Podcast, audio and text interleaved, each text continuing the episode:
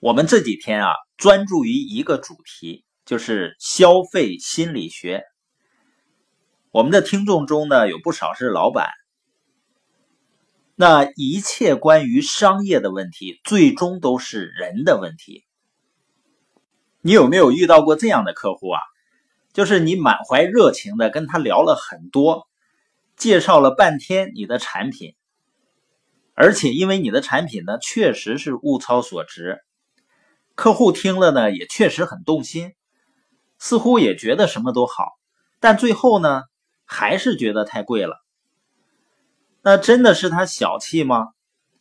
你可能会发现他的包啊、他的表啊都很奢侈，啊，开的车呢也很昂贵。所以一个人的小气啊和大方，它是相对的。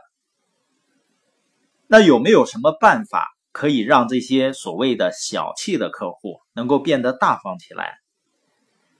那么，小气和大方背后的商业逻辑是什么？因为这个世界上，我们说其实没有所谓绝对的小气，也没有所谓绝对的大方，只是一个人对一个商品的价值的判断，他认不认为你的这个商品值这个价。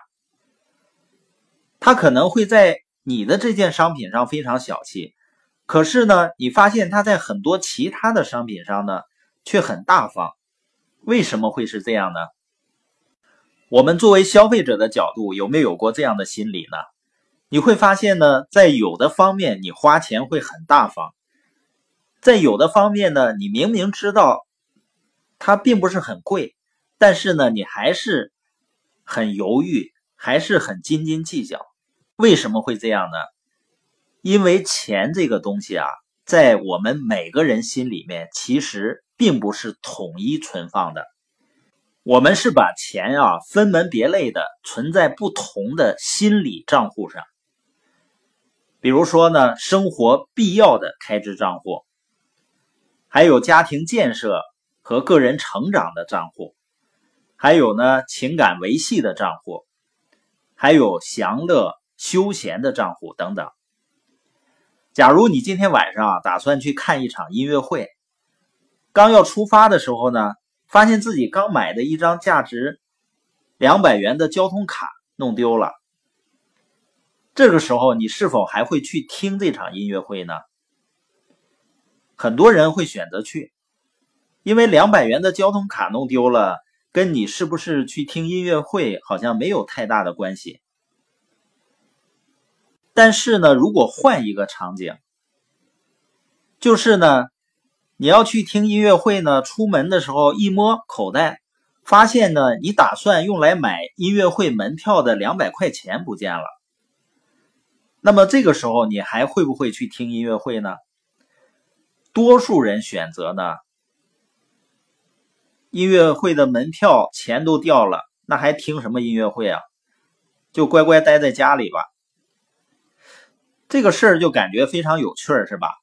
同样丢了两百块钱，交通卡里面的两百块钱和音乐门票的两百块钱呢，好像都是一样的多。但是交通卡那个钱在我们的心理账户，它是属于生活必须的开支账户，而音乐会门票的钱呢，是属于。休闲娱乐的开支账户，那你用来买门票的两百块钱丢了的时候呢？你会觉得，哎呀，我已经在休闲娱乐的账户里面丢了两百块钱了。如果再去花这两百块钱呢，就意味着消费了两次。所以有的人呢，这个时候就会选择不去。所以绝大多数人呢，都会受到这个所谓的心理账户的影响。他们并不是同样的态度来对待等值的钱财。我们看一下有些厂家呀，怎么样利用消费者这个心理账户的逻辑去影响消费者购买决策的。比如呢，巧克力生产厂家啊，巧克力的销售人员在销售的时候会说：“我这个巧克力呢是进口的，非常好吃。”但是你想让顾客花几百块钱买一盒巧克力自己吃，很多人是舍不得的，因为呢，他们必须在自己生活必要开支的这个账户里呢来做这个消费。但是呢，他换一套说法，说这个巧克力呢，你送给你的爱人是最好的一个选择。那顾客呢，就可能花几百块钱来买这个巧克力。因为他要在他的情感维系账户里进行开支，所以你会发现，很多人呢会买一些自己平常舍不得用的东西去送人，因为这在他心中是两个完全不同的账户。说到这儿呢，你是否能理解？你发现巧克力呢，它有的价会要的很高，但是呢也能卖得很好，原因呢就是它。给它加上一种情感的成分在里面，就是你买巧克力呢，不单纯是买这个物质本身。最后呢，我们总结一下，什么叫心理账户？心理账户呢，就是每个人会把钱啊分门别类的存在不同的心理账户里。所以有的时候客户并不是真的小气，而是你的这个产品呢，并不在他愿意。为他付费的那个账户里，像有的人没有个人成长的概念，你让他买一本书呢，几十块钱，他好像不愿意花钱。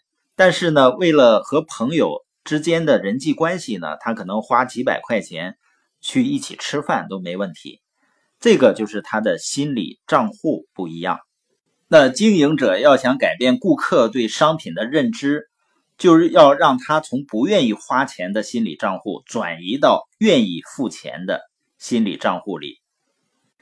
那么今天呢，结合我们所谈到的消费心理账户，我们来讨论一个话题，也来思考一下。大家都知道，现在雾霾是很厉害，尤其是在北方地区京津冀这个一带。那北京呢，也是房价非常高的一个地区。所以你会发现，很多人会花几百万、上千万，甚至数千万去买房子，而且呢，会很豪华的装修，里面的家具啊，包括家电啊，也是一样不落啊，非常昂贵。但是这样的房子里呢，装着是很脏的空气，就我们所说的 PM 二点五啊和各种污染物质。我的问题是，为什么有的动辄花几万甚至数十万，比如买一个奢侈品，买一块表，然后搁家里放着，甚至是几块表，而他面对能够使家里空气变得更清新、更干净、对家人健康有帮助的空气净化器，也许不到一万块钱，但是他会觉得贵呢？